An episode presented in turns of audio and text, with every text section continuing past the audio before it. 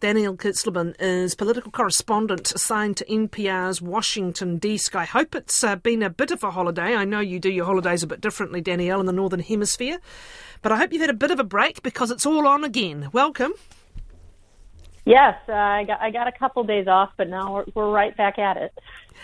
Now, where are we at as we open the year with the race, obviously, for the Republican nomination, and all talk now about the forthcoming election? I mean, long story short, it sure looks very likely, but not certain that it is going to be a Donald Trump versus Joe Biden matchup. Joe Biden, of course, is the incumbent. There is no sign that he would not run again. He says he will. We we can't assume it otherwise. Uh, Donald Trump just won over the last couple of weeks the Iowa caucuses very handily and the New Hampshire primary as well. And those are the first two nominating contests here. And he defeated Nikki Haley, who came in second in the New Hampshire primary by around 15 points. So not as not as uh, wide of a margin as he won by in Iowa, but still a pretty comfortable margin. And so it sure looks like Republican voters are, for the most part, pretty happy to pick him again. Now, the next nominating contest we're really watching is coming up towards uh, the end of February in South Carolina, which is Nikki Haley's home state you might expect that she would do pretty well there, but uh, based on what few polls we have, it sure looks like Donald Trump is going to do well there as well. Haley is still in the race, though, and did she do a little better in that last um, primary than anticipated? Because all eyes are when are on when she might make the call to withdraw. Yes, yeah. I mean, she she did do a little. Uh, she did do relatively well in New Hampshire. New Hampshire is a bit different from Iowa and South Carolina in that it has it allows independents to uh, participate in its primary, which is not the case in Iowa. Also, New Hampshire is you, I wouldn't say that Republican primary voters are liberal by any stretch, but New Hampshire is a state where they have a bit more of a libertarian streak, a bit less of a religious uh, social conservatism streak, and more of a sort of old school fiscally conservative streak, I think you could say. And those voters tend to like Nikki Haley a little bit more. The voters who care more about social issues, um, LGBT rights uh, with a focus on transgender people right now, uh, abortion, that sort of thing, those people tend to favor Donald Trump quite a bit more. So, yeah, as we look ahead to South Carolina, should she not fare well, there is this big question of does she drop out? How long until she drops out? And if she does do uh, fantastically well there, then the question is, in any case, is how long can she hold on trying to put up a fight? And the real question there is not just the number of voters she has, but also does her campaign have enough money, the money. to stick yeah. it out? Yeah. Now, speaking of the former president, if it was any other person, probably this would be an enormous explosive story. But it, it just it, it is just part of the number of uh, legal travails that he has at the moment. However. Uh, he has been ordered to pay $83 million in the E. Jean Carroll uh, defamation trial. And just remind us more of the background to this and also what happens now, Danielle.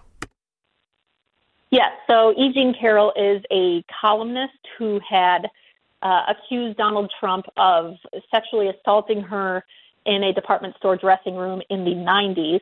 Um, and she had recently accused Trump of this, uh, that is, and Trump had said, "No, I didn't do it." And in the process, he, um, she, he, in her view, defamed her. He said that she wasn't trustworthy, that she was lying, blah blah blah, and so she um, sued him for defamation. In this case, that's what this trial was about, not the assault itself. There was already a trial that found that he had sexually abused her. That's the legal terminology. So this trial, we already knew uh, in this latest phase that he had been found guilty of defaming her. The question is, was in this trial, how much would he pay her? So yes, as you said, he has been, uh, a jury has said he needs to pay $83 million. But you can bet, first of all, that he will appeal that, that he does not want to pay that. And his lawyer has kind of uh, indicated that that's what's going to happen. He will? Uh, sorry, he will or he won't pay her? Oh, he, I mean, that he will appeal, oh, first uh, he'll appeal, I mean, that he, I mean, you. Yeah. and then yeah. However, that plays out, then we'll see. But in terms of politically, you're absolutely right that because this is Donald Trump, because he has so many um, trials happening, charges against him in various areas of his life, and because he he has voters who think that everything that happens to bad that happens to him is a witch hunt, essentially. That yeah, the, these sorts of things don't drive his voters away. His diehard fans are, I mean, they're diehard fans. That's exactly what they are, and the, it's hard to shake his biggest supporters loose. Now, abortion is going to be central to the 2024 legislative uh, elections. Explain more, please. Yes. So already we are seeing that Democrats are Democrats running for the House here are getting ready to make abortion major parts of their platforms as they are running because it, what we have seen in uh, statewide races ever since the overturning of Roe v. Wade here is that voters do like abortion rights, even if those voters are in some cases conservative. So Democrats are ready to make that a central issue, especially Democrats in swing districts and Democrats in southern border districts. In a lot of parts of the South here, uh, abortions are very hard for people to obtain, and some um, have crossed the border into Mexico to obtain them. So that is one reason why those areas are considered a big part of this. And I should add, by the way, this isn't just a legislative election thing. This is coming straight from the top. I mean, Joe Biden and Vice President Kamala Harris recently did a major campaign event in Virginia where they very, very heavily leaned into the abortion issue. This is not an issue that Joe Biden loves talking about as a committed Catholic, but this is definitely uh, something that they are leaning into this time around.